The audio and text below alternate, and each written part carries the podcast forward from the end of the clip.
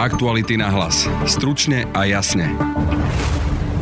Vítajte pri počúvaní vianočného vydania podcastu Aktuality na hlas. Dnes vám prinášame rozhovor s bratislavským arcibiskupom Stanislavom Zvolenským o odkaze Vianoc, ľudskosti a politikoch. Máme tých verejných predstaviteľov, verejných reprezentantov, e, ktorým dávame svoje hlasy, zvolíme ich, si aj veľmi želáme, aby nás aj tak reprezentovali, že by nám dávali aj dobrý príklad. A dotkneme sa aj migrácie. Moje meno je Peter Hanák.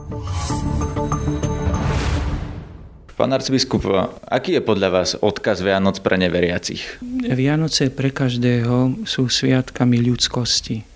Myslím, že všetci máme tú skúsenosť, že v behu života aj v rozličných situáciách niekedy hovoríme, konáme a možno aj zanedbávame to, čo je ľudské a hovoríme a konáme to, čo nezodpovedá celkom našej ľudskej dôstojnosti.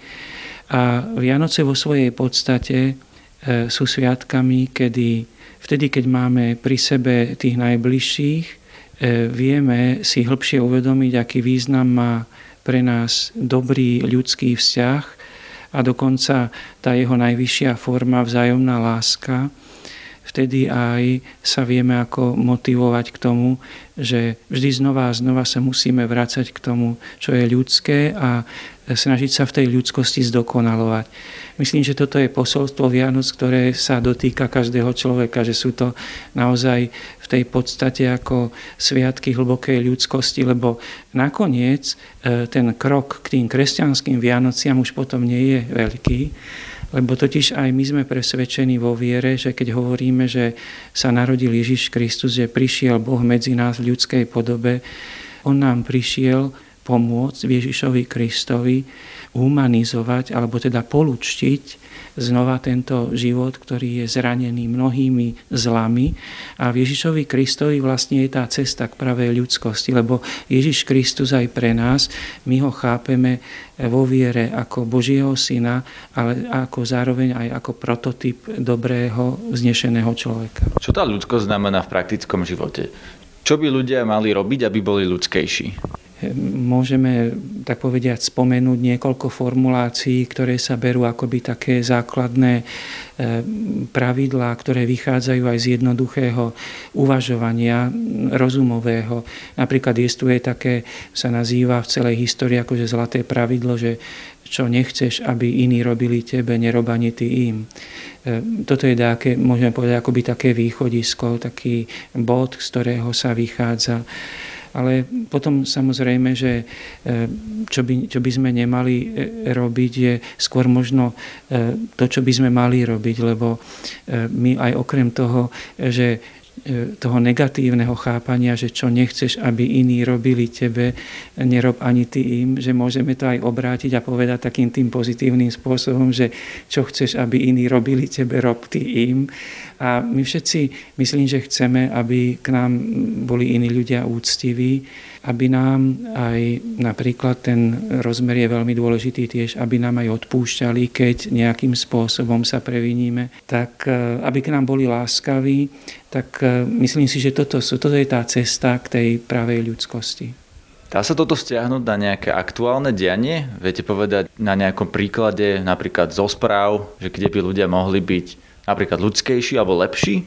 Tak e, samozrejme, že e, jednou takou arénou, ktorú všetci pozorujeme a ktorá nevyhnutne patrí k nášmu životu je, že máme tých verejných predstaviteľov, verejných reprezentantov, ktorým dávame svoje hlasy, zvolíme ich a potom istým spôsobom si aj veľmi želáme, aby nás aj tak reprezentovali, že by nám dávali aj dobrý príklad. E, rozumiem, že je to veľká ťarcha pre tých zvolených reprezentantov spoločnosti na všetkých úrovniach. Veľmi by sme si želali, aby aj tí naši e, predstavitelia, ktorých máme vo verejnom živote, aby mali takú duchovnú silu, že by nám v tej vzájomnej úctivosti aj pri rozdielnosti názorov boli vzorom, že my môžeme mať rozličné názory, lebo z toho istým spôsobom, z toho súperenia názorov aj sa postupuje dopredu, že je to nevyhnutné v spoločnosti, ale tá, ten spôsob, akým sa tá rozdielnosť názorov prejavuje, že mala by rešpektovať vzájomnú ľudskú dôstojnosť. Ale toto, čo hovoríte, je v podstate forma. Ja sa skôr pýtam na obsah, že Mali by byť niektorí politici ľudskejší napríklad v tom, aké zákony presadzujú? Ako by to potom vyzeralo? E, istým spôsobom je naj, najľahšie hovoriť o politikoch, lebo aj to je tá ťarcha toho, že keď ste politickým predstaviteľom, že ste akoby na očiach celej spoločnosti a potom ako si aj nám najľahšie je hovoriť o tom, čo by mali hovoriť politici, ale a ako by mali robiť.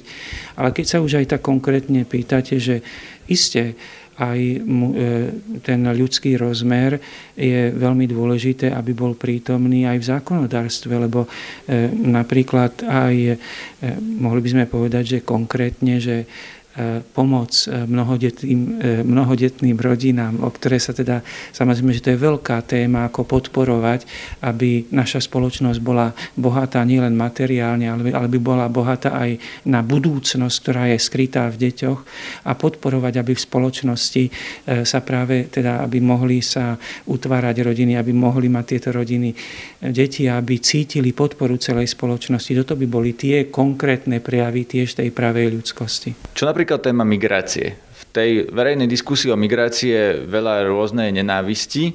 Ako to vnímate? Tak e, tá nenávisť je prejavom e, zvyčajne strachu. E, a prirodzene, že ten strach je zasa do nás vstupuje prostredníctvom toho, čo vnímame.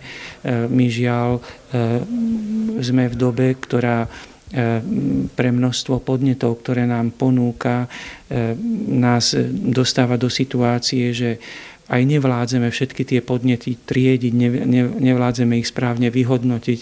A potom prirodzene sa aj cez určité podnety určitého druhu sa môže vyvolávať v ľuďoch strach E, no a potom to vyvoláva, ten strach e, jednoducho e, vyvoláva agresívne reakcie, ktoré končia často aj v nenávistných reakciách.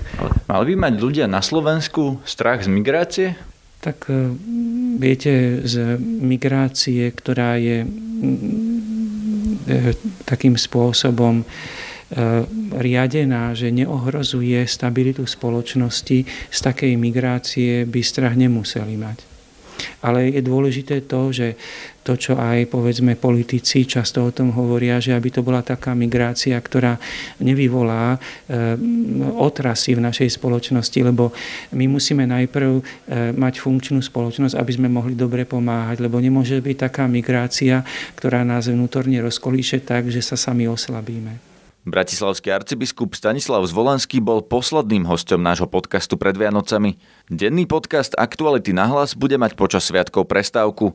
Počujeme sa opäť po troch kráľoch, teda 7. januára. Príjemné sviatky vám želá Peter Hanák. Aktuality na hlas. Stručne a jasne.